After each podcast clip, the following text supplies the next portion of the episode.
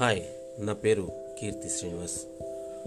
తాంబూల పరిమళం అంటే ఎలా ఉంటుందో దాని గురించి ఒక విషయం మాట్లాడుకుందాం. భారతీయుల విందు భోజనాలు తాంబూలాల సేవనంతో పరిసమాప్తం అవుతుంటుంది. ప్రాంతాల వారీగా పదార్థాలు మారుతుంటాయి కానీ కొసమెరుపు మాత్రం తాంబూలానిదే ఉంటుంది.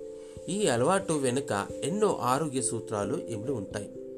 ఉదర్ విశేష సౌఖ్యపరం ఉద్భుత దోష బలప్రహారి సమ్మదజనకంబు వాతపిత్తాది దోషాలను కూడా పోగొట్టుతుంది. అలాంటిది చారుచర్య గ్రంథంలో అప్పన మంత్రి కాబట్టే తాంబూలం మన భోజనంలో ఒక భాగమైంది అని చెప్పొచ్చు. మదన పునర్భవీకరణ మంత్రము తమ్ములను మానవతి పరిభోగ మేళన్ శ్రీ సంగమ వేళ కామోద్దీప